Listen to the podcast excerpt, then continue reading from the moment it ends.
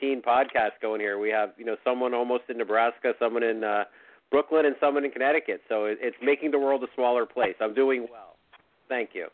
That that it is. That it is. And, and without further ado, let's bring on, just like Rich was alluding to, Mike Lekolant. Lekolant. Mike, Mike, how am I supposed to exactly pronounce Mike from Brooklyn? You, you know what? I, I I do one. My father did the other. So both of them are correct, actually. uh, but uh, you were a Mets fan, and your dad was a Yankees fan. My father was indeed a Yankee fan, and I I, I was a Met fan for as long as I know. Uh, but I'm well. How are you guys doing? Uh, Rich, you were at the game today. Well, what's going on? Well, you know, today was um, you know, if you watch the broadcast on a regular basis, they talk a lot about how in this day and age of baseball, you don't see true matchups of aces as much as when Mike and I were younger watching the games. You know, when you would see Seaver Gibson, Seaver, whoever. Um, but this is a marquee matchup. It was a marquee pitching matchup between Degrom and Bumgarner, and um, it pretty much lived up to the billing. Uh, Bumgarner I have to say, as much as I'm not a fan of the San Francisco Giants, um, Bumgarner was a little bit better. Degrom was very, very good, and and it, I guess in summary, my statement about today's game would be 2018 kind of reared its ugly head today because what did Degrom in was just some bad defense. Uh, we could talk more about that as we go, and just a bad break. So um, he was done in by both of those things, and it just seems like it's the same old story. He pitched very, very well. Um, a couple of things went wrong, and it just so happened that on the day that a couple of things went wrong, the Mets were up against another ace who beat them. So yeah, that that was kind of the story of today's game. Well, it, it seems as if Madison Bumgarner, he has these uneven years sometimes, you know, he's injured, but he always seems to come back around, Mike, to, to beating the Mets. Uh, it, it seems that way. The man's just a good pitcher, uh, if not a great pitcher of this era. So, you know, I tip my cap to him. Uh, DeGrom sort of battled himself uh, for big portions of the game today, but, you know, hey, Bum, he, he's good he's good, and, and I like, as Rich alluded to, you know, classic matchups, and uh, you know, in this instance, I'm, I'm a baseball fan, and uh, the result is is secondary, really. You know, the more I hear from the rest of the league, the more I'm convinced, Rich, that Jacob Degrom is not going to win the Cy Young. No way. And you know, I don't like saying that it pains me to say that, but it's true. He's not winning it. And I and when I when I see people talk about it, it it breaks my heart because yeah, I want him to win it as much as anybody else does. I really do. But but the fact of the matter is, you you could talk all you want intellectually about how wins are a team statistic, and that's 100% correct. Um, but the fact is, people look at wins. You know, we haven't fully broken the mold yet on that and and his wins are so far behind Scherzer and so far behind Nola that his other places where he has the advantage, like ERA, has roughly a half-run ERA advantage over them. But they, but uh, at least Scherzer has more strikeouts. So, you know, he's way behind in wins. He's ahead in ERA, but he's also behind in a couple of other categories. That even if he runs the table in his last six or seven starts, It's not happening. I mean, he's not winning the Cy Young unless Nola and Scherzer both absolutely collapse, and I don't see that happening. So we have to wrap our heads around the fact that, yeah, you know what? The team is going to cost him the Cy Young. It sucks. It pisses me off like it pisses everybody else off, but that's exactly what's going to happen. And I mean, even if he runs the table, like you said, it's not going to be that much. I I uh, I referred to him in the blurb as the winless wonder, which I think is such a depressing nickname, but it's it's like it just sums it up and has more to do with the Mets than than anything else. Mike, you, you know, let's say he keeps pitching this sharply, and he runs the table that way too, like where his ERA just keeps going lower and lower I mean, we're getting into historic territory. Could potentially push push it over the, the the limit. I mean, like you said, Rich, he's a he, he's a it, almost like a run lower than these guys. Uh, he is bordering on historic numbers, but you know we're Met fans, and sometimes love is blind, and we're not seeing the reality of the situation. Uh, Scherzer is ahead, in and you know not just one category, but many categories. Uh, so, you know, if the season were to end today, Scherzer should, you know, deservingly win the award, not Degrom. I would love to see him win the award, as as Rich says. You know, you never want to root against your guy, but truth is truth, and we just have to be a little bit pragmatic and honest with ourselves and say, you know, in this instance, uh, and in this season, a, a better pitcher and a better man is going to win the award. Uh, I think the only thing that can put Degrom over the top is if he pitches a no hitter. Uh, that might push him over. Uh, but as it stands right now, we just have to, you know, suck it up. Uh, he, he number wise, he's the second best pitcher in the league, if not baseball. Sucks, but it is what it is. This still doesn't take away from his greatness and, and, the season he's having. Uh, but some of the us older fans, you know, we've seen Tom Seaver go through it, uh, and not necessarily any of those guys from the '80s. You know, they managed to get decisions one way or another. They, you know, his his Degrom's uh, batch of no hitters, uh, no decisions. Excuse me. You know, that's a little ponderous.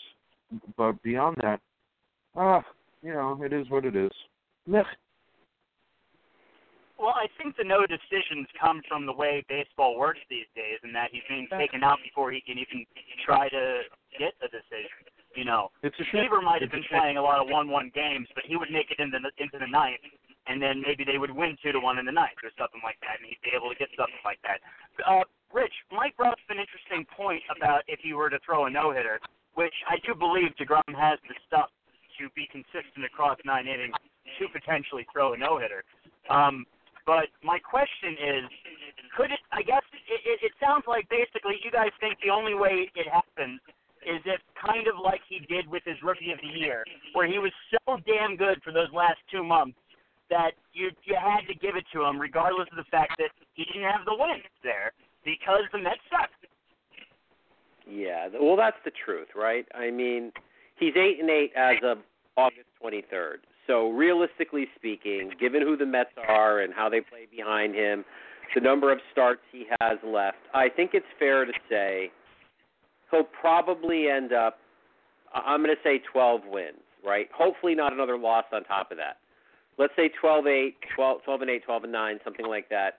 Probably second in strikeouts, but you'll be looking at Scherzer, who probably will be 18 or 19 and 10 You'll be looking at Nola, who might be 17, 18, and six or seven. Uh, it's not going to happen. I'm. I, it, it's. It's to me. It's a. It's a moot point. And I'll tell you something else about that. And about the no hitter. If he throws a no hitter, I still don't think that's enough. I don't. Even if it's a perfect game, because the naysayers will say it's one game, and these other guys have the preponderance of stats in their favor. Um, and they're not entirely wrong. Like Mike said, a lot of the stats skew towards Scherzer. Um, now, one thing I will say about deGrom and the Cy Young, and I'm starting to get a very strong sense of this. I, I'd like to see the Mets and deGrom come around to a point where they they sort of see that it's not going to happen, And uh, what I would do with this guy for the rest of the year in the lost season is five and out, five innings, maybe six out. I I think at this point, having him throw 120 pitches in a game to try and get him, you know, Cy Young Award and, and keep him in because the team's only scored one run and he's down, and try to get him the win, throw 120 pitches, throw seven or eight stressful innings. I'd like to see that stop. I'd like to see a reality. What's that? But it's I true just though. God damn it, because no, but like no, but like I, you know, I hadn't even thought about it like that, and then I remember, and then you started talking about it, and then I remember, and then I remembered who owns this team. Right, exactly. And you know, and, and that's where this has to be now is you have to start thinking about 2019, keep his arm from falling off. I personally, and I know nobody everybody has their own opinion, I would limit him no more than 100 pitches in any start the rest of the way. And if they're stressful pitches, no more than 90. Let them have 5 innings. If the team scores enough for him in 5, great. If not, start preserving those bullets, man, because the Cy Young's not going to happen. That's my opinion. You know, it's hard because we also I know that we on this podcast talk about opening these guys up, and you know he's our horse right now, and he's better than Noah Syndergaard. And, and Noah Syndergaard's good. Jacob Degrom is masterful and one of the greatest pitchers that the Mets have ever had at this point. And um, I I think my my opinion about it, and I don't want to do what the Wilpons are. It's like you know, pitch because we're paying you. Uh, geez, like, can you be more like the cliche, like like villain owner? Anyway, uh, Mike, let, so what's your opinion on that? Let's go. Let's go with saving the bullet. I mean, I I kind of agree. If that this is where we are in this day and age, then yeah, you got to see the writing on the wall and get him not only a, a Cy Young Award next year, but a World Series championship. Um, but you know, like we can't we can't have as the old saying goes, we can't have our cake and eat it too. I'm trying to be flexible. Uh, the game is changing, if not, you know, in the past tense. So uh, uh, I I'm with what Rich is saying. You know, in fact, I I I wouldn't be averse to it.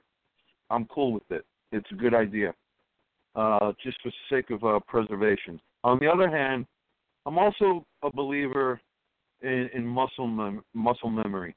You know, and if you train yourself to be a five inning pitcher, you're going to be a five inning pitcher. And I'll use Noah Syndergaard as an example. We know last year was a complete mess for him.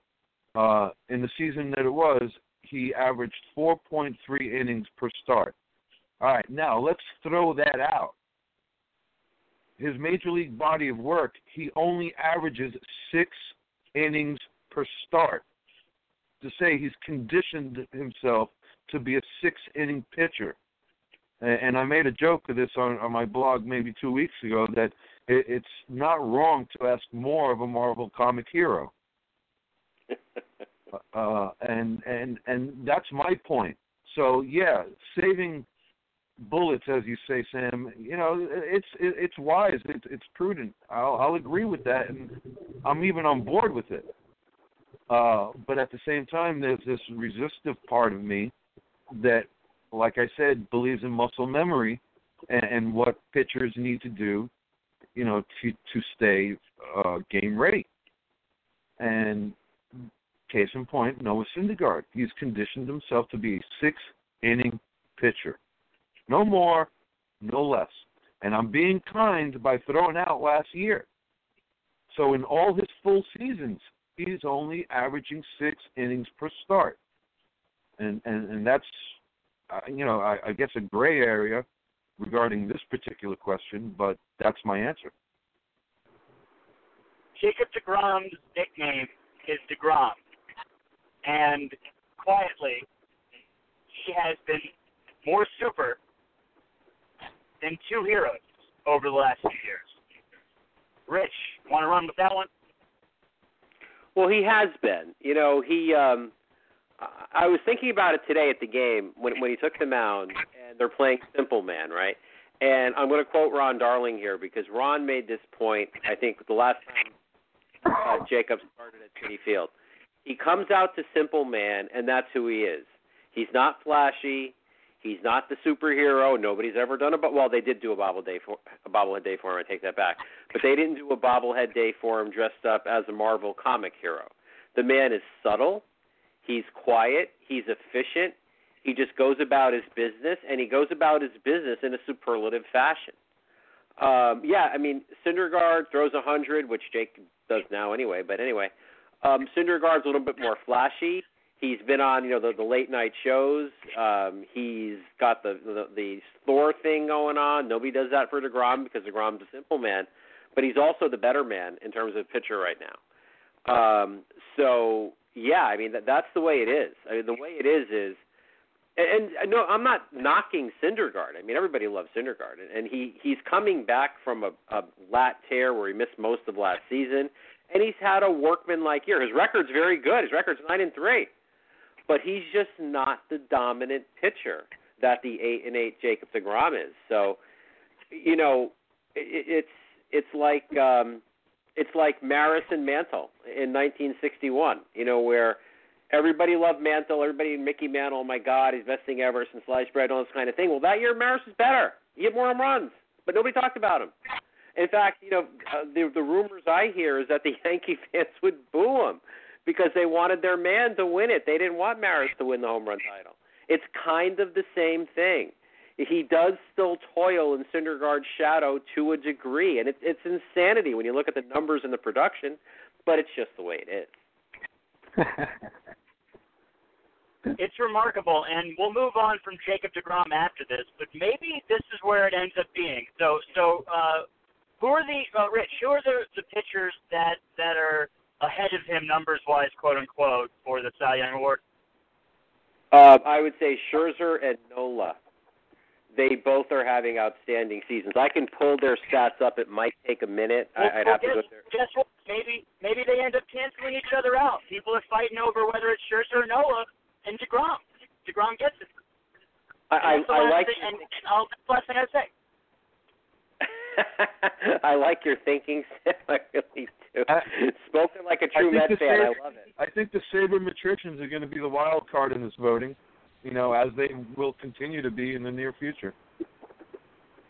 Well, they are uh, having more influence on the vote year after year, uh, as they are on the Hall of Fame vote. Although the transition with the Hall of Fame vote is not quick enough, as far as I'm concerned. Just put Hodges in the Hall of Fame, and you'll have my blessing forever. Anyway, um, let's move on to uh, different topics. We're gonna.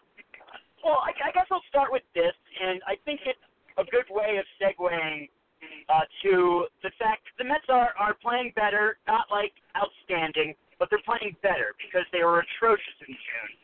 Uh, June seems to have really sunk the team, which you know, uh, as as good as they've been uh, recently, don't kid yourselves, it's a bad team.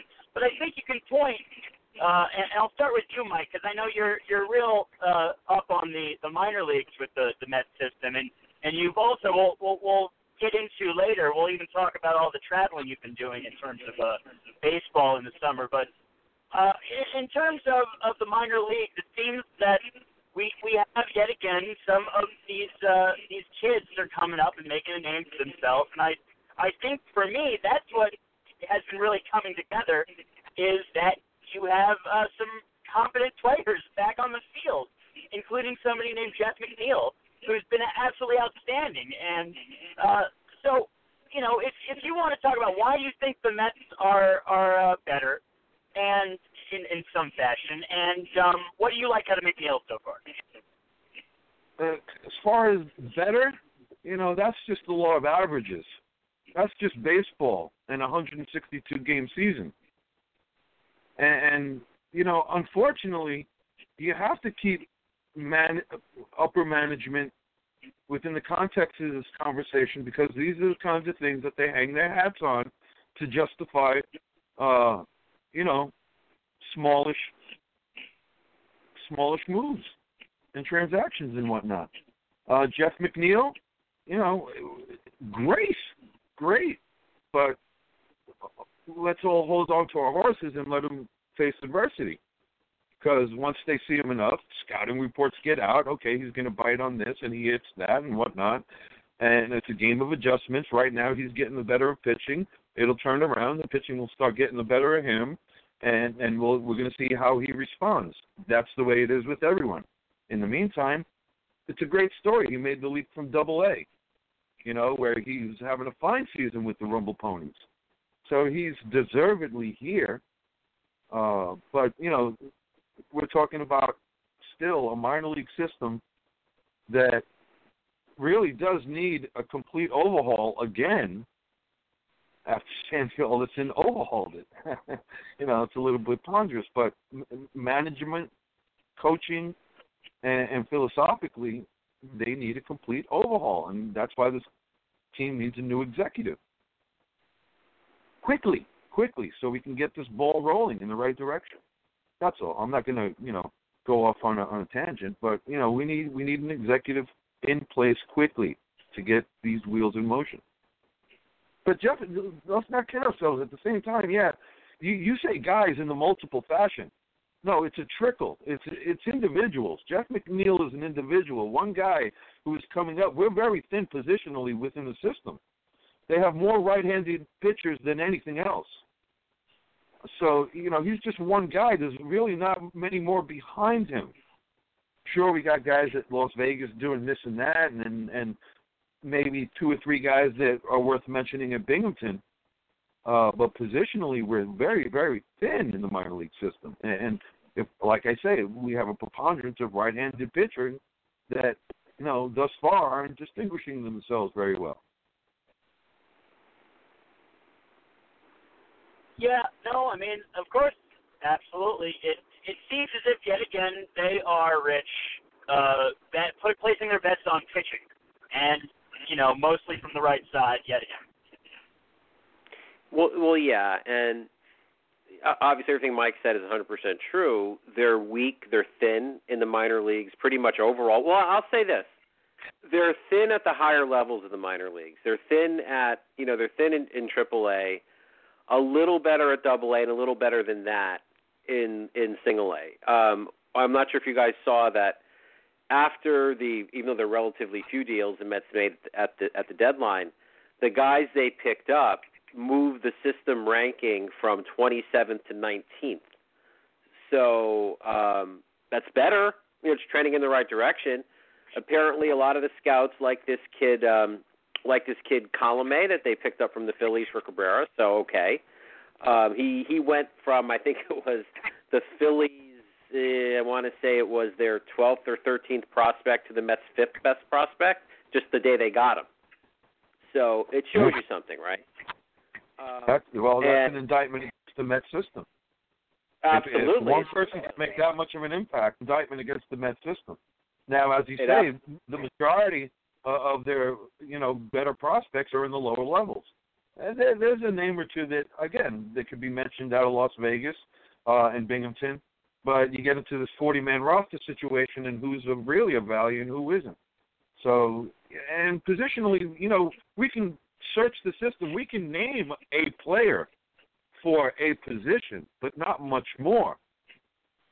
That's that that's a problem. We don't have multiple prospects, say at second base that we're going to converse about, or multiple prospects at catcher that we're going to converse about. But we have one player throughout the system that we can converse about, and, and that's a problem. And hopefully, Omar Minaya is off and running, uh, you know, towards correcting this problem.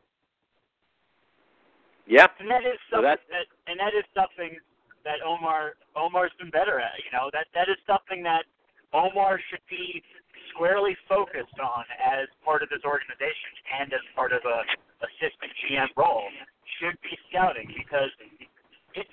I mean, yeah, he should also have scouted some of the free agents better. Sure, you could say that, that like oh, he's got a great eye for talent. Well, you know, um, but at, at the same time, um, and, and I'll pass it off to you after this, Rich.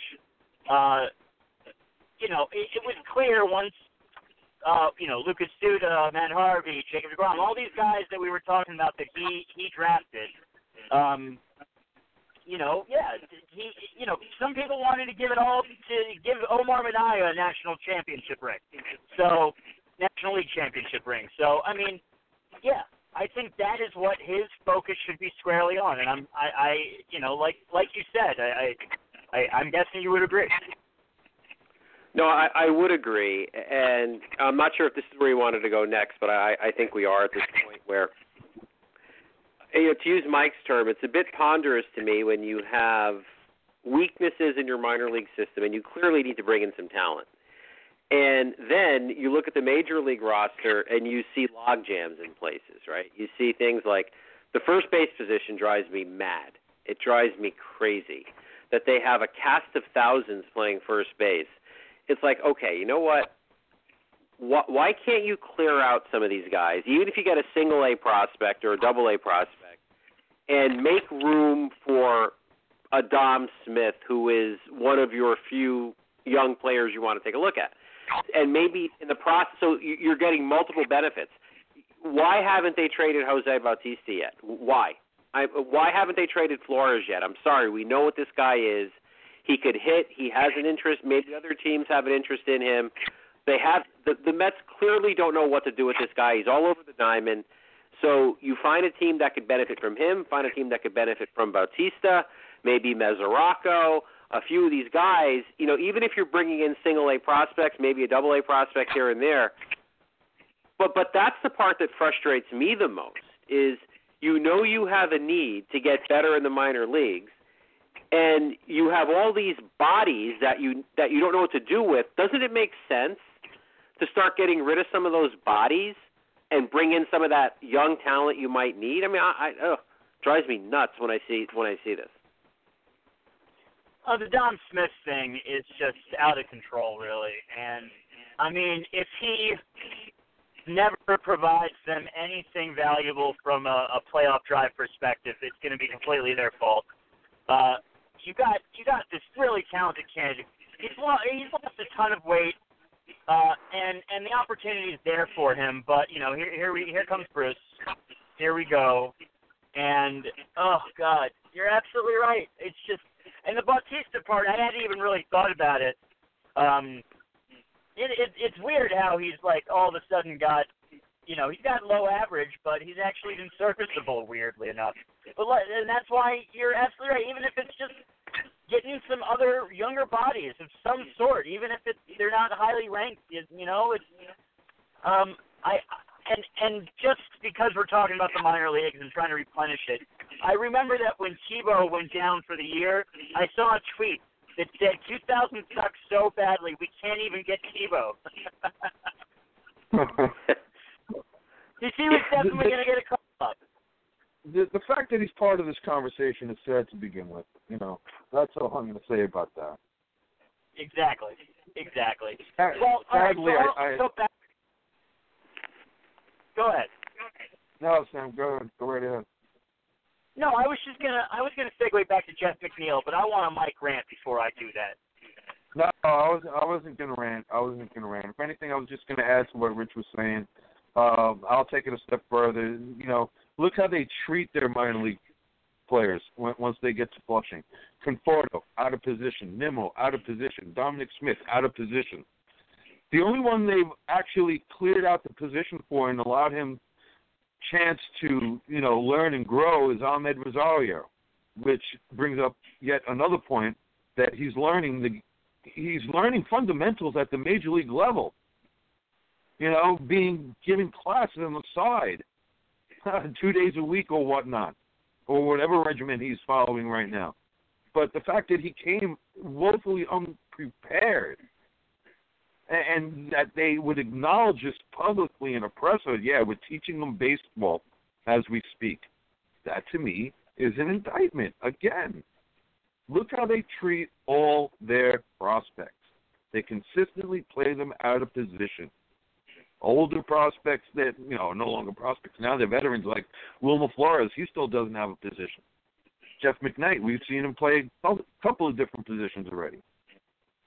And you have to mention Conforto Nimmo Smith only because of injuries to Cespedes and Bruce and whatnot that they're actually in their natural positions. So I'll point back to the lack of an executive because we keep killing ourselves over the same damn things every single year. And there's a constant, a common denominator, you know, underlying all this, and that's why we need a new executive with ACE. With ACE.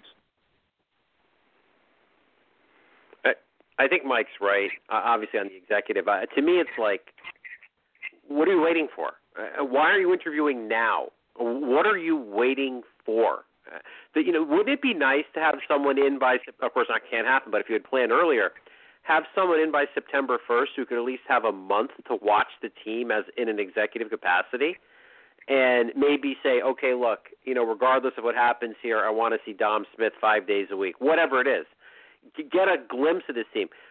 The way that the way this is going to play out, they'll probably have a new GM in place shortly before the winter meetings, you know, in the October November time frame.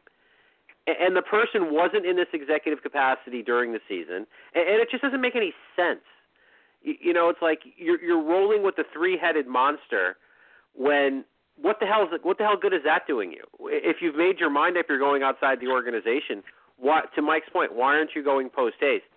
And I feel like I have to say this I'm playing guys out of position because that's my hot button. Uh, someone has to help me understand the logic behind why this organization is so obsessed with it. Um, I have to tell one quick story on that. A couple of Sundays ago, I went back and forth on Twitter with Mike Vaccaro from the New York Post, who his point was Dom Smith should be up here playing left field every day. And that set me off because first of all, he says, "Well, you want to see what you have in Dom Smith playing left field." No, Dom Smith is not a left fielder. His future with the organization is not in left field. That's Michael Conforto's position. And also, you're not evaluating holistically Dom Smith by playing him out of position. You want to see if he could hit and play the position. You the only way you're going to evaluate this guy is by playing him in his proper position, and then on top of all of that, my point was it's it's unfair to the guy to say, okay, you're basically auditioning for your baseball life, and you're going to give that audition in a position that you've played professionally, including the minor leagues, professionally about 25 times. Go go go at it, kid. Go play a position you've never really played in the major leagues and fight for your life. Is that the way you treat this kid? I mean, seriously. And the, and while you're doing that, you have a cast of thousands at his position, first base, none of whom should be there in the first place. Uh, it makes me insane. It's come on, Agreed. guys. What are you doing? You know? Agreed. And it just goes back to the the same thing over and over again that we we keep talking about, and and it's just it's just it it's so difficult to keep going in circles. And the only thing new that we have is whatever hot button topic we got this week specifically, you know, about in left field and and that, and it just all comes back to all comes back to what we know that they're shitty owners of a baseball team, and they don't know what they're they're doing on an executive capacity as a company.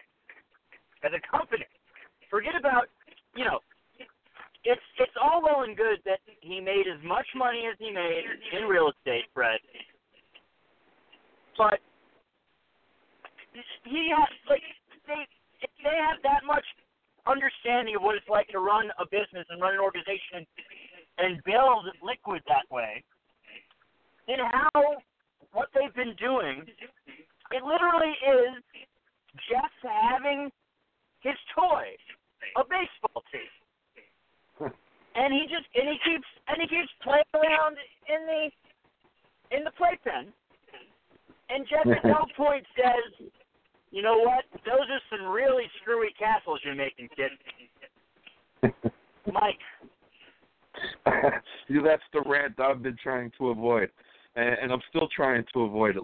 Let's just get an executive in here because that's going to tell us everything. That's going to tell us whether ownership is really serious about change or whether they're just bringing in another puppet, you know, to do their bidding, uh, which is somewhat clueless. Let's call it for what it is. Get an executive in here because that's going to tell me everything I need to know. That's going to tell me everything I need to know about this organization moving forward. Get an executive in here and do it quickly. Okay, this way we can have somebody with uh, uh, macro and, and and micro abilities to to you know provide oversight of the organization as a whole, the minor league system, the team in Flushing, and, to make sure ownership's needs are, are met in a satisfactory manner. We need a lead, a lead man, a lead baseball man. And if I can't have my way and have them separated by a team president, whatever. But give me uh, an effective executive with a backbone, somebody who will look ownership in the face and say, look, if you don't let me do this my way, there's no reason for me to take this job. Okay? There's no reason for me to take this job if I'm not going to be allowed to function in the best way I see fit. Okay? So if Wilpons are faced with two two scenarios, either they avoid people like that or or they, you know, seek people like that. Their decisions, their their their list of candidates is going to speak volumes, and who they ultimately hire is going to speak even louder. So let's hurry up and get this done. Because as Rich says, what are they going to do? Wait till the off season and then just you know punt somebody into the winter meetings? That's stupid. Get somebody in place now, quickly. And, and if it's in your mind to make one of these guys your main man moving forward, well then do it now. This way, whatever ideas this person has can start implementing them with haste. But why sit and wait? I know in earlier podcasts I said, you know what? I don't care how they manage the rest of the season, just as long as they go into the off season and get it right. But you know, there's no time like the present, and at some point you just got to say, okay, this season is what it is. Let's reset our priorities. Problem is, we're dealing with an ownership who, you know, attendance is of the is of their utmost importance. It's foremost on their list of things to worry about. Attendance. So they're going to do things like keep Reyes around and keep Bautista around. You know, and metal. And metal. Uh, stop me. Rich, stop me. I got it's you, hard Mike. I got you, Mike. I got it's you, hard Mike. I got you, Mike. Man making sense. You know, you're making good sense, Mike. Um, you have to wonder what's behind this. Like, in other words, I, I you almost wish you had Jeff Wilpon in the room sitting down. You say, look, you must have a reason why Jose Bautista is still on this team. Is it? Help me understand what it is. Is it going to be the well? You know, all we could get for him was a uh, a non prospect on on the at the A level, so we figured he has more value to us than than that non A prospect. Okay, well, I'd like to hear some rationale for Bautista, for Reyes, for uh, you could the list goes on. Mesoraco, I mean, you know, you could just go on. You could make an argument around Blevins. I mean, Blevins is a guy that you have to make a decision on. If you think you might want to bring him back, then keep him here, right? No problem with that. But if you think you're not going to, for whatever the reason, he is 35 years old, by the way. Um, then why is he here? The hell are you doing? You know, why why are you taking these these logjam like chips and turning them into prospects? Is it because, like Mike said? you think you're appeasing your fan base by winning 68 instead of 67 games? Is that the reason? I mean, I don't know. I, I'd love to hear him explain it because I'll tell you what. In the absence of solid knowledge around what the rationale is, we're left to fill in the blanks as fans about what we think the rationale is, and what Mike said is what we think the rationale is to win five more games in a lost season instead of replenishing your farm system and not hiring a GM. These, things on the surface, folks, make no sense at all. I would, to be fair, I wish we could have somebody from the team talk to us and tell us exactly what they're thinking, but they would never do that, of course. So we fill in the blanks with our own knowledge, and it looks like it's just stupidity, and that's what we're going with. Let's not kid ourselves. The Wilpons have spent money. The Wilpons have spent money historically, lately, whenever. They have spent money. It's just that they spend money oftentimes for the wrong reasons. It's usually in, in reaction to something. You know, it's knee jerk, and sometimes it's quite wondrous as to whose decision was this. And we can go back to people that you know they steered clear away from, like uh, your Vladimir Guerrero's in history, and the people that they actually went forward and, and, and chased down. But my point is, get an executive in place and, and, and let him make baseball decisions. Baseball decisions. You know, let's let's play business for dummies for a second. How do you increase profits? Well, the one school of thought is, all right, stop buying office supplies. There's another school of thought says, well, let's reinvest into the product and, and grow it more. you know, so those are two two schools of thought. Once upon a time, there was a National League team in New York, Brooklyn, in fact, uh, who was millions of dollars in debt and losing every season. Yep. And the league, the league president, Ford Frick, uh, recommended somebody to this uh, these owners, and um, uh, in basically uh, with the blessing of the trust of uh, Brooklyn, the Brooklyn Trust Company, who they owed millions of dollars to, and that man was Larry MacPhail, and by the time he left Brooklyn, they were profitable, and by the end of their tenure, they they were they were the most profitable team in baseball, even more profitable than the Yankees. It can be done. Larry MacPhail was that type of uh, of man who literally went in there and said, "You better, if I'm going to take this job, because I've been recommended, um, you to give me the money I need to do what I want, and you have to set it up with the trust that I can just go in there and get it." Now, I don't know how that specific part correlates uh, to what needs to happen now. Um, but specifically, Larry MacPhail was a guy who made brash, bold decisions, and in doing so, changed the game of baseball when people were telling him that he was crazy for implementing things like night baseball. Um, and like Mike said, that is exactly what needs to happen right now. Rich, what do you think about Jeff McNeil so far? um, I, sorry about that. Um, oh. So, sorry about that. Something went wrong went wrong with oh, my no. computer. Um, so Jeff McNeil, no, I, I you know what? It, it's hard not to like this kid. I mean, how can you not like him? He um, the he really he's basically done everything they said he could do. He's got some pop in his bat. If you watch his post game interviews, he talks about um, he talks about the different ways he goes about things. Where you know he's up there trying to look for a good pitch, he's trying to not strike out, he's trying to put the bat on the ball, and when he does put the bat on the ball, he can occasionally you know hit it for some power. Um, and the one thing I would say I'm most impressed with is his defense because you know you heard that he was well, you know, uh, you didn't really hear he was a liability, but um, but he you heard that he his defense was developing. Well, I've seen the kid look really good. He turns the double play really. He's made some really nice plays on on balls up the middle. So, like Mike said before, you know he's going to slump because all hitters do, and you know the league is going to adjust to him because they always adjust to all players. Um, so, but at the same time, you're waiting for that to happen. It hasn't happened yet that will be the next big test for him. But right now, in his infancy, in terms of his career, I think he looks fine. And I don't know what everybody else thinks, but you know, it's hard not to like this kid. You know, he he plays both sides of the ball well.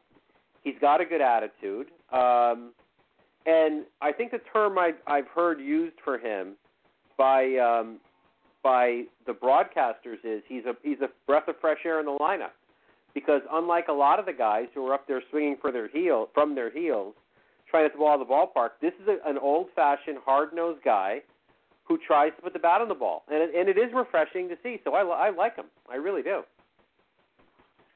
Yeah, and that was uh, what I'm going for. I haven't been able to watch too much of him, but what I've seen is is that, like you said, and I haven't even heard the the post game uh, interviews to confirm that, but it looked like it's nice to see somebody so contact oriented coming up through the system, and especially because he had to he's an older prospect, so it's nice to see that kind of contact.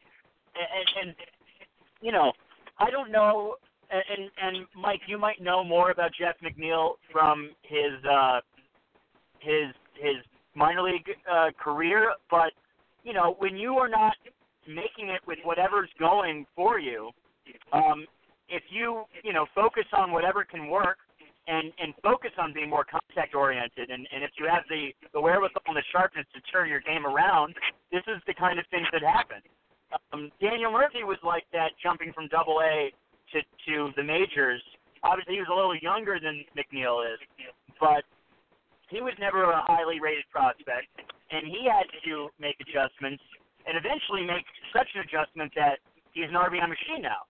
Um, although I, I I know he he was coming back from a knee injury. I don't know how he's doing, but uh, he's on the Cubs now. We can loop back around to that at some point. But anyway, um, yeah, I you know I I hear what you're saying, Mike, uh, about the entire system as a whole and the fact that they will adjust. But uh, I I think that if you can make yourself, if that's your approach to not strike out, then you are going to be and which should be everybody's approach, really. But let you know, people are swinging for the fences. it's a it's a um, wonderful approach. I, I I wish more players would adopt that approach. You know, hit hit be a contact hitter because once you put the ball in play, magic can happen. Jeff McNeil is a good player. You know, uh, I have nothing bad to say. He he he made an impression at at Binghamton. He hit uh, in excess of ten. I think he was three twenty something. If I'm if I remember correctly. I looked at the stats this afternoon. I might be wrong on that, but better than better than that is is we're in a situation at second base where we have a little bit of competition, and that's where you know the team as a whole needs to be. At Las Vegas, you got Christian Colon, who's having a pretty good season, and, and at Binghamton, there's a shortstop named Levi Michael. So you know, right there, if you include Amed Rosario, you have competition up the middle and, and may the better men win. You know, I'm not saying Amed is, a, is even a lock at this point. Let's see what Michael has at Binghamton. Let's see what happens with his career, how it progresses next season. But my point is, we have competition at second base between two young players. Let's not forget T.J. Rivera is coming back as well, hopefully. Uh, and, and we have two young players, you know, that hopefully by next season will will be vying for the shortstop job. Uh, so competition is good. Young players is good. You know, and moving Cabrera was good. You know, as Rich said before, you know, stop bogging yourself down with these old players. So the situation we have at second base is the approach that they need to take in other positions. Catcher, first base. You know, they need to reconsider third base. Todd Frazier's on a short contract. You might want to eat that money and open it up for other players. The Mets still have Peter Alonso to deal with. Not that I want to see him this year because I don't think he's ready to be a major leaguer yet. He's still making, you know, his adjustment to AAA pitching, and the numbers sustain that. You know, but come next season, uh, as Rich said, stop bogging yourself down with these older because there are one here and one there, and, and, and a select few that you're going to be able to work with. That's it. So Jeff McNeil is part of that young competition. May the better man win. Uh, I you you unload you unloaded a bunch of stuff that I want to cover here. Um, before we segue to to number seventeen, and I'm trying to think of where I want to start, and I think I want to start with Todd Frazier before we we loop back around to some of the other ones. I would argue that you still need a guy like Frazier next year. Um, and what we, you know, we we went from you know we we saw that last year the clubhouse fell apart, and that was the narrative with getting some of these veteran players in. You can't completely wipe them out. Um, even though somebody like Bruce is just unfortunate because now it's like we really liked that contract, all three of us really, and now it's like, oh Jesus Christ. but let's let's start with Frazier. He's got 14 home runs. I know that you know, he was injured for a hot second, um, and and he also um, slump. You know, he he slumps a little bit more than than you expected, but like he's picked up a little bit recently. Um, and I would still argue you kind of need that that thing going next year, and obviously you can kind of trade him at the deadline next year if you want. But Rich, if you want to cover that real quick, I don't think we have to go too deep into Todd Frazier. But since we're talking about players to move, you did not mention you mentioned Bautista, you didn't mention Frazier. So what's your what's your take? Well, I, I put Frazier and Bruce in the same category. They're not movable um, because the only way guys like that are movable is if the team trading them is willing to eat some money. I think we know where the Mets stand on that. So, you know, I think it's sort of like the deGrom Cy Young thing all over again. I think we have to accept the reality that Frazier and Bruce will be Mets next year. I, I suppose there's a chance that they might not be. Of course, anything can happen. But Frazier's owed about, if I remember correctly, about eight and a half million next year or so. I think he signed seventeen million two years. So who who's going to pay him nine million dollars? I mean, if you can move him, great. You definitely can't move Bruce. I can't see anybody pay, taking two years at thirteen million a year for a guy who hardly played this year. So, um, but you know what, Sam? I think you make a point. You know, if you accept the fact that trader that Frazier is not tradable, and say, okay, over the course of a full season, you know, he's been hurt a lot this year, 14 home runs over the course of a full season. I guess you can count on him for about 25 ish. And early in the season, he seemed to really be struggling defensively. He's not struggling anymore. He's making, you know, he's very solid. He doesn't make outstanding plays, but he makes all the plays over there at third. So maybe you just have to accept the fact, based on contracts and based on the team's position on needing money, this is our third baseman. Okay. Bruce, it's unfortunate, you know, that I like Jay Bruce, but I mean, come on. He's done nothing and, and he's going to be here. So that's the reason. To answer your question, the reason I don't mention divesting of Frazier is I think it's the right baseball move, but no one's going to take him, and I think you have to just say, okay, he's our guy. We'll take it we can get out of him. And Sam, to wrap it up, I think the point you were going for is he does give you something on the field, and he does give you something intangible. It was fun watching it earlier in the season with the salt and pepper thing and he is a good clubhouse guy, and he is he does he's like the David Wright. He's always in front of the camera. He never dodges the reporters. He's got a New York way about him. It's not the worst thing in the world if you know if you hold on to Todd Frazier. It really isn't. Mike, if you want to hit on that. Bruce and Frazier to me represent an undynamic duo. It's as simple as that. And of the two, Frazier's, you know, contract makes most sense if you're going to eat one because, as you guys say, nobody's going to accept that money. They're just not. So uh, I think it's in the best interest of the Mets to just move on and open up these positions to younger players. Uh, it's it's it's me picking on Frazier, but I'm not picking on him. It, it, I want this done throughout these uh, field positions. Uh, it's just a philosophy. When are you willing to move on? I don't think we need that key guy in the dugout, and I don't believe we need what he what he brings to the table. He's playing up to his baseball card when he's healthy, and that's just not what the Mets need. And and again, Bruce together, they're an undynamic duo, and, and you're just repeating yourselves if you're going to continue to put pan these two together in the middle of the lineup. In their Met careers, at least, they've proven, you know, they've proven their inability to stay on the on the field. And Rick DiPietro says it on the radio. A player's best ability is his availability. And for the most part, they've remained unavailable to this team. So just eat the money and move on. Philosophically, when are you going to make the break? That's just holding on. That's clinging to old school ways. When are you going to make the break? Unfortunately, they say in life the most or, or the best decisions aren't the most popular ones. So until an executive gets in here and starts making some very cold-hearted decisions. You know, this is this is our like Myers Met fans spinning our wheels in the mud over the same things month after month, season after season. Frazier's contract, he has one more year. Eat it. You're not going to eat Bruce's money. Frazier's contract, eat it. Because at best, at best, Bruce and Frazier together represent a 500 caliber middle of the order. Average. Half of the league is above them, half of the league is below them. And that's being kind. Make the break. Uh, Rich, Amed Rosario, he looks like he's been learning some baseball as of late. yeah, you know, uh, I think the the commentary I heard on the broadcast about a week ago was spot on. You know, it's he's making progress. You're you're starting to see some of the natural athletic ability. He made a really nice play in in deep in the shortstop hole today. So you're starting to see it a little bit more consistently. It's incremental change. It's not radical change. Um, he will continue to swing at balls out of the strike zone, not as much.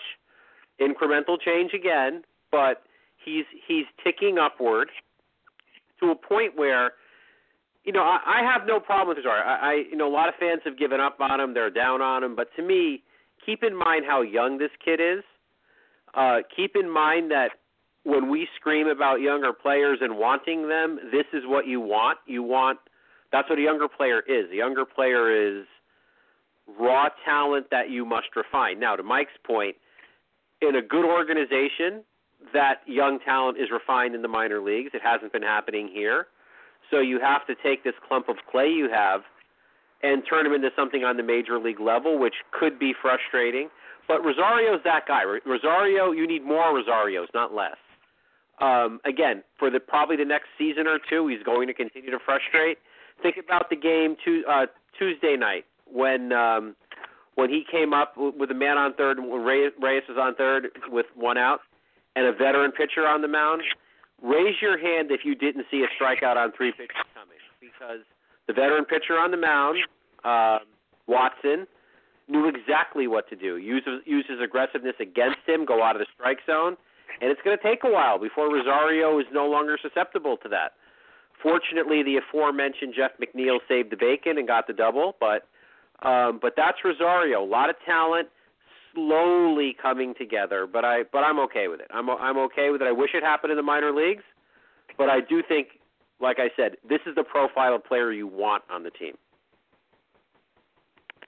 Yeah, I agree. I mean, I don't know why some fans are down on him. I mean, I, and maybe that's the problem that we need to look ourselves in the mirror about uh, sometimes when it comes to fandom.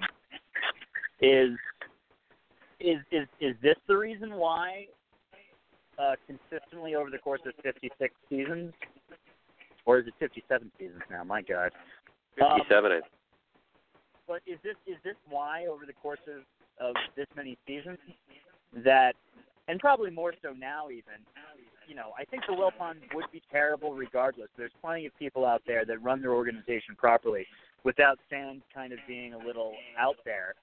Um, but you Mike, and I'll, I'll start with you. Do you think maybe we need to take our take a look in the mirror sometimes and go, this is this is good. Amed, what Amed Rosario is doing in the development that we're seeing is a good thing, and especially where you're supposed to be getting other type of offense. Really, he's exactly what you want right now out of a shortstop, a, a, a elite defender who is like 260, 258, 265, uh, and right now that's within a 22, 23 year old kid who's who's still learning, who has a ton of talent, who could very well be a superstar in two to three years. I'm on his you side. Know, Jose Jose Altuve was a good hitter from the get go, but it took him, you know, um, a, a few years to really for the rest of the league to realize how great of a hitter he is. I mean, this this this is this is what happens. Go ahead, Mike. Uh, I'm on his side. Uh, to your other point, everyone should look at the, you know, at least once a day, everyone should look themselves in the mirror, you know, you know, and, and take a, an honest assessment of themselves. Uh, but Amed, you know, I credit his ability to, you know, learn on the fly and absorb the teachings that Mickey Callaway and the, and the coaching staff are, are providing for him on, on, on a major league level.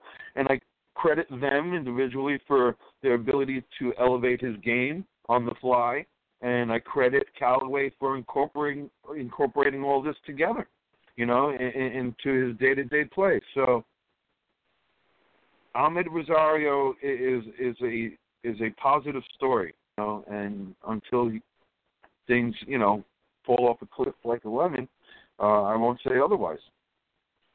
But as we've said, I, I wish all this refinement would have taken place down on the farm, not here. That being said, you know they they're addressing the matter and they're addressing it in in a positive fashion, unlike other situations. And with that, I guess uh, before we segue over to um, the feature of our episode, uh, I'll, I'll go to you first, Rich. If there's anything else uh, we should cover uh, with 2018 before we we head a year and a few back. Well, you know, I think one thing that that, that I want to say here is that the team is it's it's fascinating to look at at their progression through this season. At the end of May, they were 500 team, and since July 1st, I believe they are a game over 500 at this point. It might be 500, might be a game over. So, in fact, it's a it's a game over. If you look at it, fell apart in June. So, so what does that tell you? It, it's a team that has had one, two, three, four okay months and one horrific month of five and 21 baseball.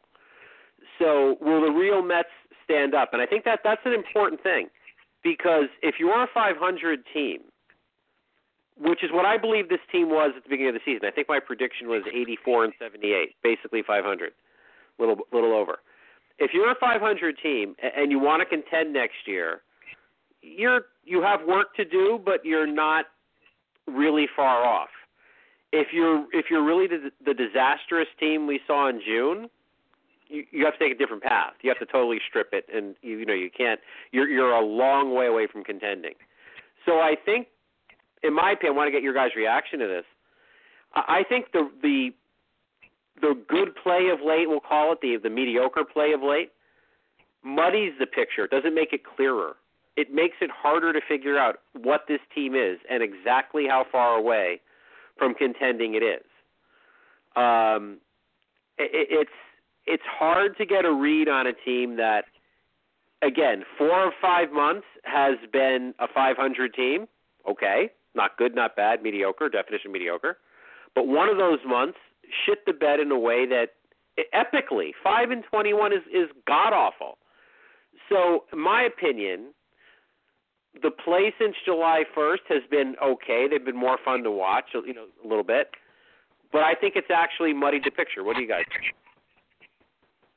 Well, I mean, that seems to be, I'll take it first. That seems to be what usually happens. I mean, it's what happened in 2013 after Matt Harvey went down. We figured, oh, you know, we're going to have to hunt it for another year, but, you know, they played good baseball, and we thought we had something a little closer in 2014 than, than it really was. Um, you know, I, I, I think that, like, okay, so Rich, let me ask you something, man. Let me bounce. Let me bounce this back to you before we go to Mike with that. Um, why do you think they have been better. And weirdly enough, like some, I feel like some of the answers are obviously, you know, better overall play by their bullpen. Um, uh, uh, I think people like randomly like Austin Jackson even is one of the reasons they've been winning. Um, and they're starting to, of course, their starting pitching's been better, and they, they've been providing a little bit better support. They've been getting more timely hits. Michael Conforto's been coming around. But what about you? What do you? Those are those are thoughts of me you know, who who's actually been unfortunately a casual watcher when it comes.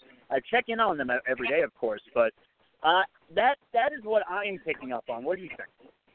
I think that's right. I think I think what you've seen is the bullpen has been better, um, and that's a big thing. You know, Blevins has figured it out. He's an enormous part of that bullpen, the situational lefty. Uh, so the bullpen's been better. It started when Familia was still here. He was here for the whole month of July and he he was really good in July. So the bullpen's been better. Uh, Drew Smith, Tyler Bashlor, you know the young arms that they've brought up have been good. The starting pitching, Zack Wheeler, has been fantastic. deGrom has continued to be fantastic. Syndergaard's been better. Matz, uh, you know, we're still waiting for. Vargas has been a little better. So it's really been on the strength of the pitching. It's really been the settling in of both the rotation and the bullpen. And the reason they're not better than 500 over those stretches is the offense is still a problem. Um, you know, you you could pick it apart. You know, the statistics that that ESPN was all over on Sunday night, if you guys saw it, was the Mets have the third best offense statistically on the road and the worst at home in, in baseball. I mean, uh, what? How does that make any sense, right? So they've got to figure the offense out, find a way to consistently score more runs.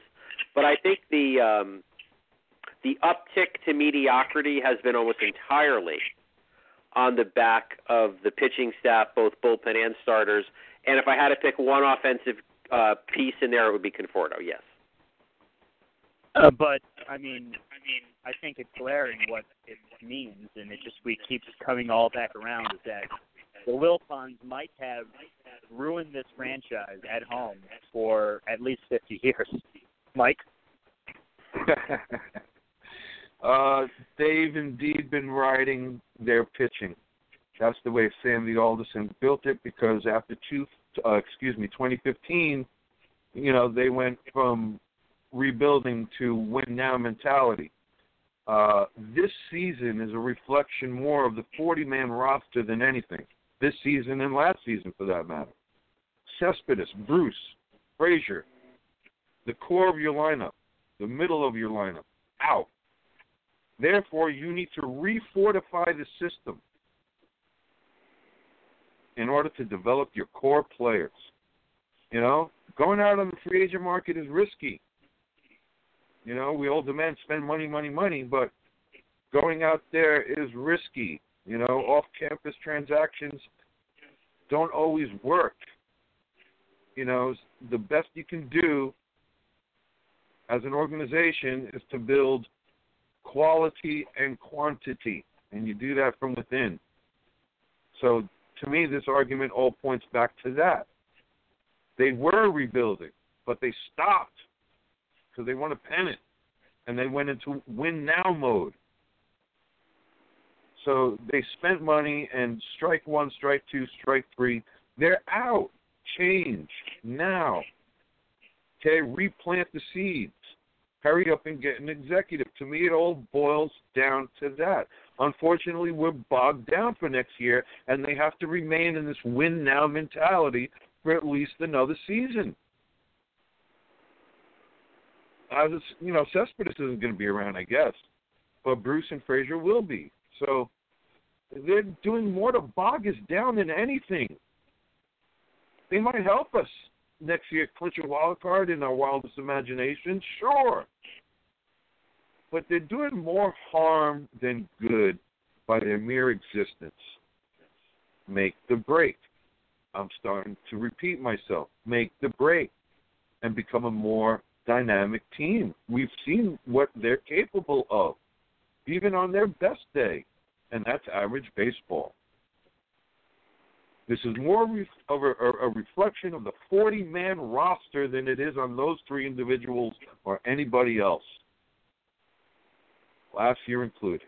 Players, and you need to get that machine cranking. And then you can make your your your adjustments and your final touches that way. But they stopped. They stopped that mentality after 2015, and now they're paying the price for it.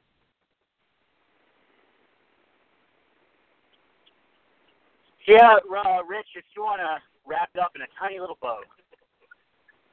Well, I, that's exactly it. I, I think the the core of the team is built on players between 30 and 34, uh, the middle of the lineup, I mean. And when you do that, that's a risk, and it's a bigger risk when you don't have reinforcements behind them, and the Mets don't. So when things went well, you have a basically a 500 team, and when they don't go well, you can't even sustain that 500 because you don't have anything backing it up.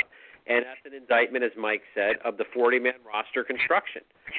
It's it's a you know chase the shiny the the medium price shiny toy all the time, and never change that philosophy to you know take the more methodical approach, build the the farm systems like the Braves, like the Phillies you know these teams that you're seeing now that are successful, the Braves, the Phillies, right in their own division, they did it that way. They built when a when a Brave or a Philly goes down, it seems like they have six guys behind them who are just as good. I know that that's hyperbole, but it seems that when a Met goes down, you have to put Matt den Dekker, den Dekker on the 40-man roster just so you can have a major league center fielder. That's a big freaking difference, guys. You know, it is. Well, don't hate on that den Dekker, but hate on that. oh, I actually like the guy. I mean, I think he has good speed. He can play the position. Yeah, he, he's another He's not a good example player. Of, he's another example of when they botched it, man. There's just like they have a bunch of Mark Sanchez. They have a bunch of Mark Sanchez's. They keep botching it. Mark Sanchez is not the best quarterback, but the Jets botched that entire thing. How are you going to run every time on second down? Uh, anyway, um, I was about to go on a Brian Schottenheimer rant. Anyway, we don't. We're obviously not a Jet podcast, a Jet team podcast, if you will. Let's segue to number 17. Number 17 is the episode number, and uh, you guys might not be familiar. Uh, for for those of you who might be listening to this for the first time, uh, every episode we go through the list of uh, uh, players to wear number 17 in Mets history, all of the players. It's actually a big list. Um, and we also talk about the year that correlates with it, uh, 2017 in this particular case. Oh, yippee, when this all started. Uh, so 2017, but we're also we uh, we go back in time 100 years to 1970 and get a little uh, NY NL legacy talk. Uh, Mike, you're going to be our liaison on that 1917 uh, talk today. Very, very short and simple. 1917, the Brooklyn Robins come in seventh place, 70 and 81. This is their fifth season at Ebbets Field. Uh, the year prior, they lost the World Series to the uh, Babe Ruth Red Sox. Uh, the New York Giants lose yet another World Series. Uh, you know, I, I, I don't know how many this is within this group of this, this span of time, but it's far too many. They they lost far too many in this era uh, than they won. I do know that. Uh, but they came in first place in the National League, 98 and 56, and lost to the Chicago White Sox, the Go Go Sox of another era, uh, and the Yankees. Still a nondescript team uh, within their first 20 years of existence. Uh, they're virtual nobodies on the landscape of baseball. They go 71 and 82, come in sixth place in the American League, and uh, it's not till basically the acquisition of Babe Ruth and of the Red Sox. Uh, that was truly a Red Sox uh, team that the Yankees transformed into, but that's for another day. Uh, and that's 1970, 1917 in a nutshell. I'm going to add one thing. I'm looking at the Yankee statistics here, and Wally Pipp was on that team. Just thought I would throw that Yeah. in. Yes, he was. um, let me also say that uh, it sounds like, unfortunately for the Giants, um, they had to, the, the the mobsters had to wait two years and give it to Cincinnati for a world championship. So that's too that's unfortunate. We'll get into that, I guess, in 1919. So, um, number 17. Well, I guess 2017. Doesn't don't need to really talk about this one all that much. 2017. Yay! Go ahead, Mike. Uh, to me, you know, it's a mirror image of what's going on right now. So uh, I need it. You, you sensed last year that something was going down between the organization and Sandy Alderson. And sure enough, there was a Newsday report that I read that when Sandy Alderson stepped down this season uh, due to health reasons, that uh, scuttlebutt was that Jeff Wilpon was already seeking his termination uh, and, and just hadn't. Uh, Sandy Alderson beat him to the punch, essentially. So to me, you know, we're talking about mirror images, and that's why I won't continue. Uh, get last year's problem is this year's problem. This year's problem is last year's problem. And on that note, I'll hand it over to Rich. Yeah. Uh, last year, 2017, think about where they were coming from, right? Um, they had a World Series appearance, National League pennant 15, qualified for the playoffs with a really nice run in August and September and 16. so essentially the same team was coming back um, in 17, and you had reason to believe. You know, you had reason to believe. You had Matt Harvey, you had Syndergaard, you had deGrom, you had Matz, um, you had Cespedes, Bruce, all these guys, and everything went wrong. And somebody said mirror image. I think Mike said mirror image of 18, and of course it was.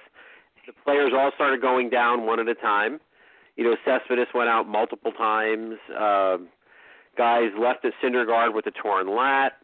Um, everything went wrong that could possibly go wrong, and and, and it's amazing how eerily similar this year is. And um, yeah, so 17 I would say was characterized by an enormous disappointment coming off 15 and 16, and the sad part is 17 set us up for 18.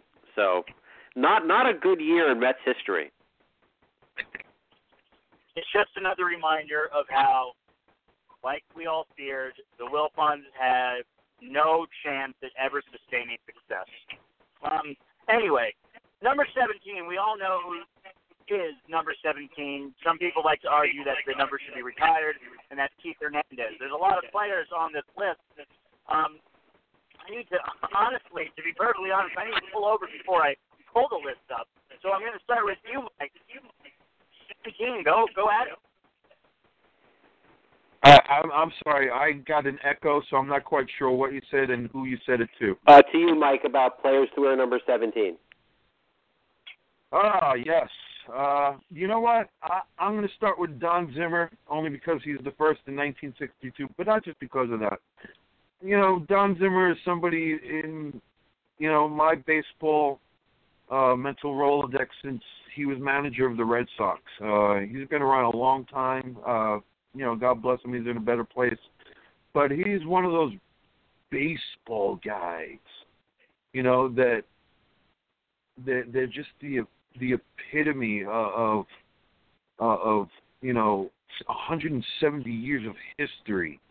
That's what I when I look at Don Zimmer, that's what I see. I see the whole of history, baseball history, lay out be, be, before my eyes, and very few people in the game do that to you. Don Zimmer was one of those, only because you know he was there since day one of my baseball recollection. Uh, baseball wise, not I'm not talking in that sense.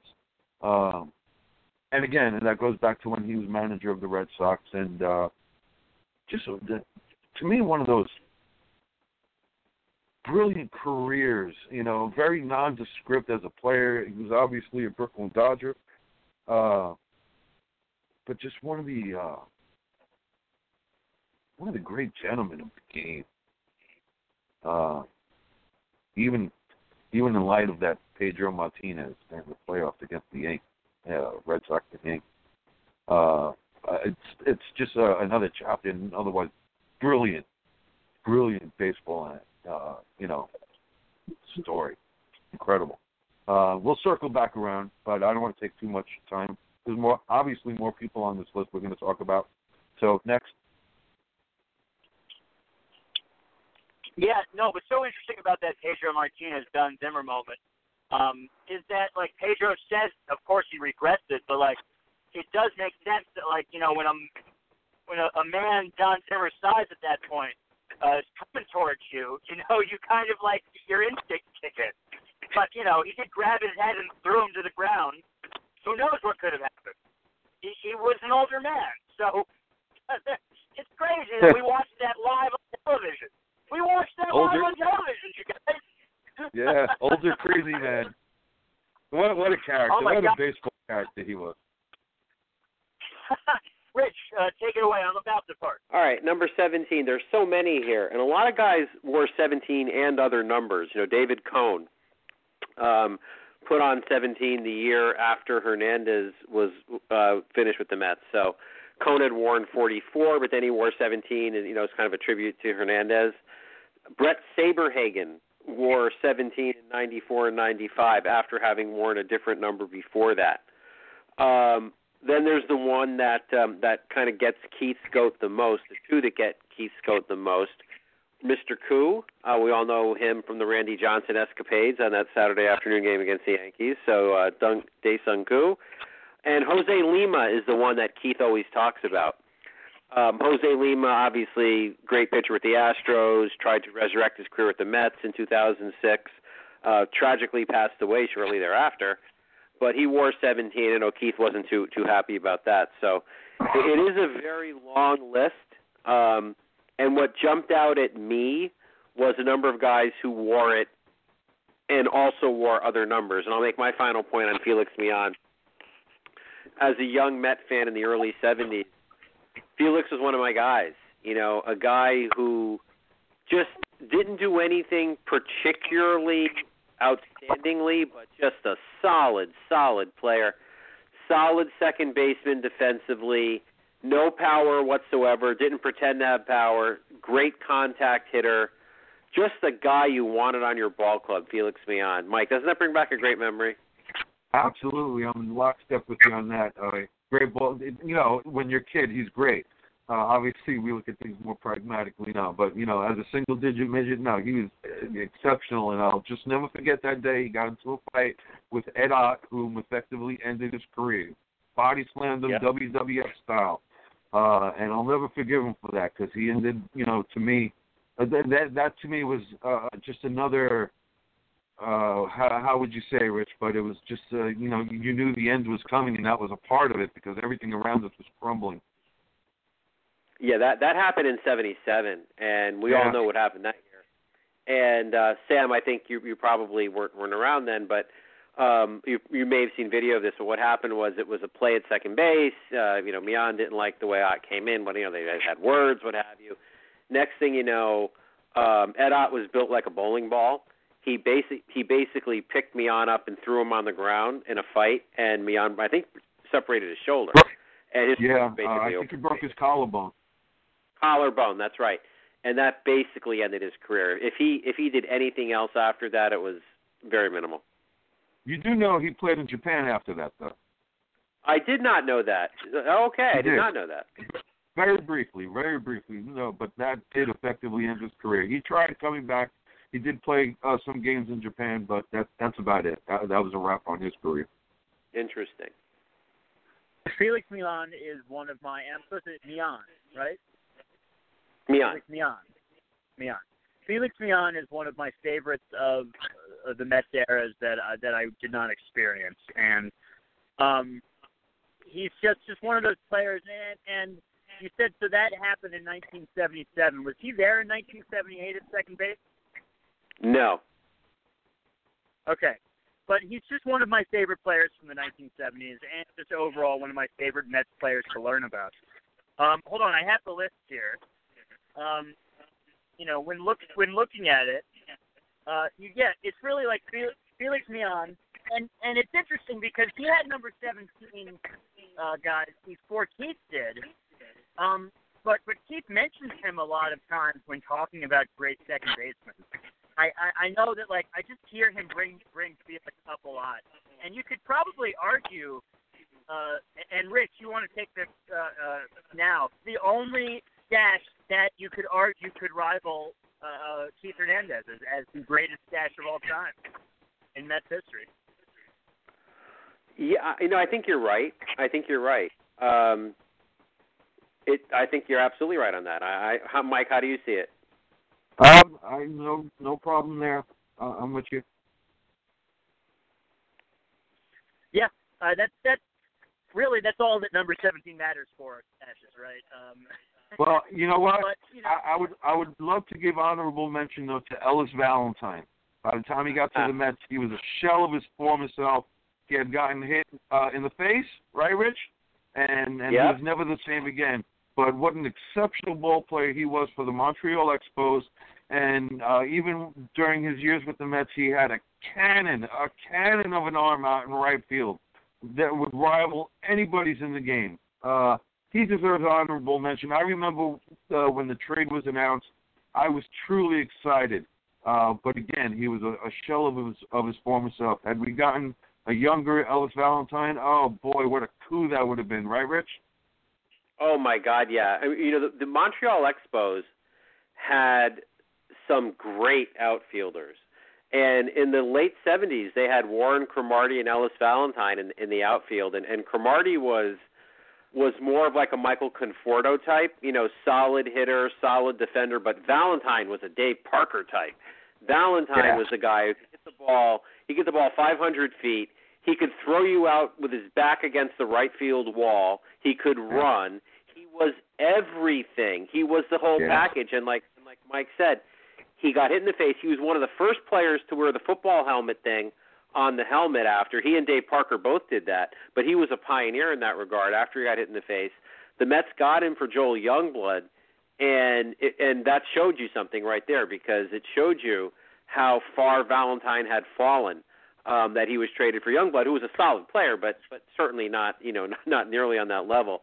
And Valentine did not have a good couple of years with the Mets. He was he was clearly just not the same.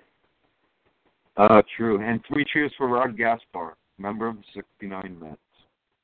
Yes. Yes, Rod Gaspar, love it. Well, I'll, I'll finish it out here with um, some of the names that have jumped out to me after that. Uh, like you said, David Cone, and I, I guess it's not. Yeah, he switched to number 17, but it's not necessarily the number remembered. What was what was the other number he wore? Guys? Who's that? Uh, David Cone. 44. 44. Right, right, of course, of course. Um, yeah, so Mike Bordick, Kevin Appier, and Graeme Lloyd to round it out are really the, the names that jumped out to me.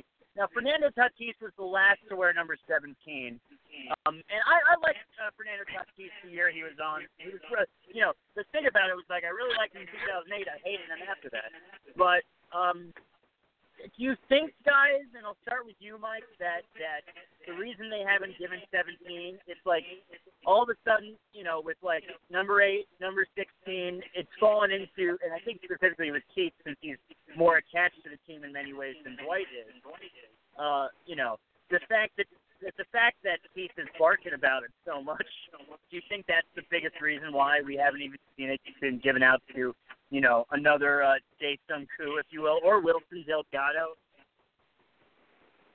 Uh, I'd like to think so. I, I'd like to think that you know they're trying to protect that number for his sake. Uh, whether he put pressure on them, you know, in indirectly or or, or not. Uh, hopefully, hopefully they're starting to recognize that you know some of these numbers should be protected. I mean, this goes right up there with Willie Mays. What are they ever going to do with that number? So you might as well retire it.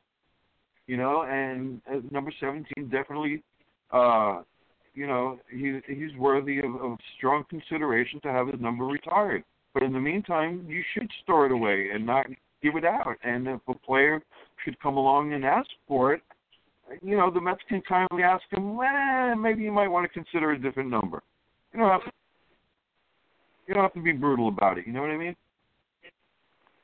I do. I do know what you mean, Rich. Well, it, it, isn't it kind of I don't know. I think we're, I, I feel like we've been picking on the organization a lot, and maybe we should. uh, but but isn't it kind of so Mets the way they've handled number seventeen? It's like, yeah, Keith, we love you, man, we love you, um, and someday might retire your number, but while we're thinking about that, we're going to give it to all these other guys too It, it's like, what are you doing? You know, it, it's uh, that, that's my thought on 17. It's they kind of you they kind of give it to players, but you could see they kind of don't as well at the same time. Like they're kind of holding it in reserve, but not really. I don't know if that's just my perception of it, but it seems like they'll give out 17 willfully, you know, to people, but then they sort of hold it back a little. Like someday they might want to retire. I don't know. Do you guys see it that way? I've always had that feeling on that. I just yes, know, I mean, it's completely like, wishy-washy. Stop half-assing these retirements, though. Stop half-assing giving numbers out. Whatever is, you have two players that you can you can argue with number eight. Uh, even though I understand that like people think Yogi cost them the series, but still, you know, like he won he won a, a championship with him at third base, and Gary Carter's number eight. You have two players, and you can really just do it for Gary Carter, especially like why are you why did you ever take down the plate off of the outfield wall? Let me ask you that. Ralph Kiner staying up there, and I understand why Ralph Kiner would maybe stay up there longer than Gary, but like that that's that's a way to to to keep it up there. And if, if you're not going to hand number eight out, retire it. If you're not going to hand number 17 out, retire it. retire the beloved people. You know, we don't have to go all Yankees about it, but you don't have to be that much anti-Yankee about it. Ah, ah. I get it, man. I get it. It's like, and you know, Keith Keith feels the same way we do. It's kind of like stop half-assing it. Either either say, look, Keith, we love you, man, but you you know you don't your place in Mets history does not warrant a retired number. I I don't agree with that, but okay, and just move on.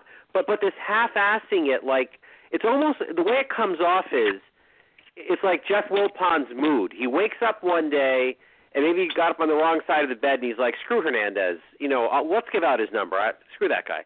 But then he he thinks about it, and the next day he's like, "Well, maybe we shouldn't give out the number. We might want to retire it someday." That's the way it comes off, and, and it and when you're doing something like that, the perception of your customers is that the organization doesn't have its shit together, and that's never good. Mike, sounds like firing Leo Durocher over and over again. Hey, uh, maybe less, you know, maybe Chris- less, maybe less drunk, maybe less drunk, maybe. we're, we're going to wrap up the show on this note, aren't we? Look, we still don't have a freaking statue, okay? When they when they opened up this when they opened up this shrine to the Dodgers in 2009, the Mets Hall of Fame had not yet been incorporated into the building.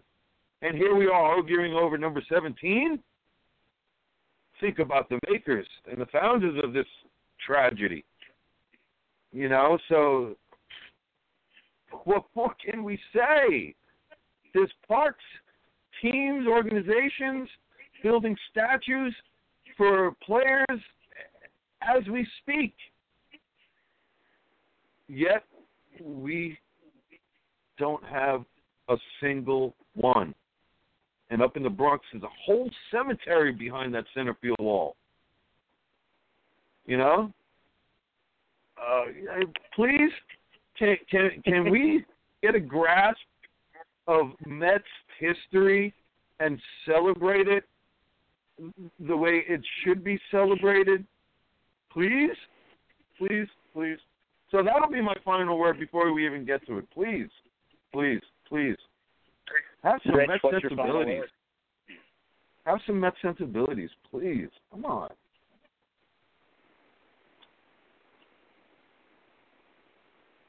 Rich, what, what is your final word?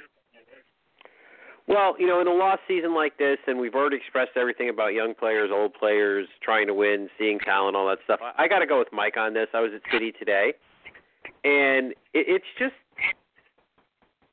you know, when when when you don't have a good product on the field to think about, that kind of stuff you do think about. And why isn't there a statue of Rusty Staub? You know, I, I know we, you know, Mike says Payson, no argument here, sure. Seaver, no one would argue that either. I I would be fine with either. My thought, though, if you're going to put a statue for somebody, it should be, in my opinion, Rusty Staub because of all the humanitarian work he did. and He passed this year and all of that. But why isn't there anything? It, whether it's Staub, Payson, Seaver, Hernandez, I don't care who, Carter, doesn't matter.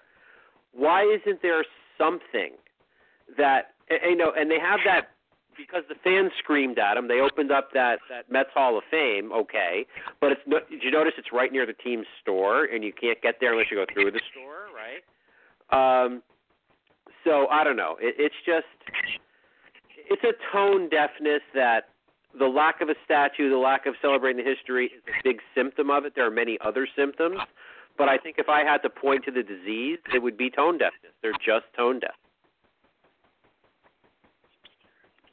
I'm gonna go a little positive on this uh this end. This has been such a negative year, not only for um, not only for the Mets, but for uh, you know, for myself in many ways. Uh, even though there's a lot of positivity to take out of the experience that I had out here in Denver with uh, spending time with my dad and making a movie about him, uh, filming a movie about him. Now I have to make it, but I'm coming home, and home is the final word. Uh, I'm going to be able to experience some games in this lost season, which weirdly enough, as I, I will be coming back to New York uh, in September, I, I I will also be back at Citi Field in the conditions that I I made my bread and butter of Citi Field with, and that's these lousy Mets teams. Um, I would much more appreciate coming home to a, a pennant race and having a 2015. But 2015 was unique was unique unto itself for Met fans, but also to me because I was working the pizza place, two booths in center field for that year in September. So I'll never have that again, one way or the other. And I really, and and and as much as I really appreciated seeing it from that perspective, because I was able, yes, I was able to go to every game for free, but I wasn't able to sit there and enjoy every game like uh, fans were when it when it comes to the first playoff appearance of Citi Field's history. And I would like to be coming home to some hot pennant races, but at the same time, considering that I need to relax and and you know maybe some Met fans need to relax at this point come September because we're so exacerbated. We need more room to spread our legs uh, in the in the right behind home plate in the uh, the upper deck, and that's what we'll that's what we'll have to take with this September run. And yet another closing day where we know in fact exactly when closing day is. So home, one way or the other, that is the idea of baseball is to come home, and I am doing so. And hopefully, the Mets can come home more often than not in the near future than the opposition. And, and ladies and gentlemen, I will close it out with that. Uh, uh, Rich, Mike, thank you guys so much as always for uh, for being the, uh, the three-headed monster of this. Thank you, sir. Thank you. Thank you.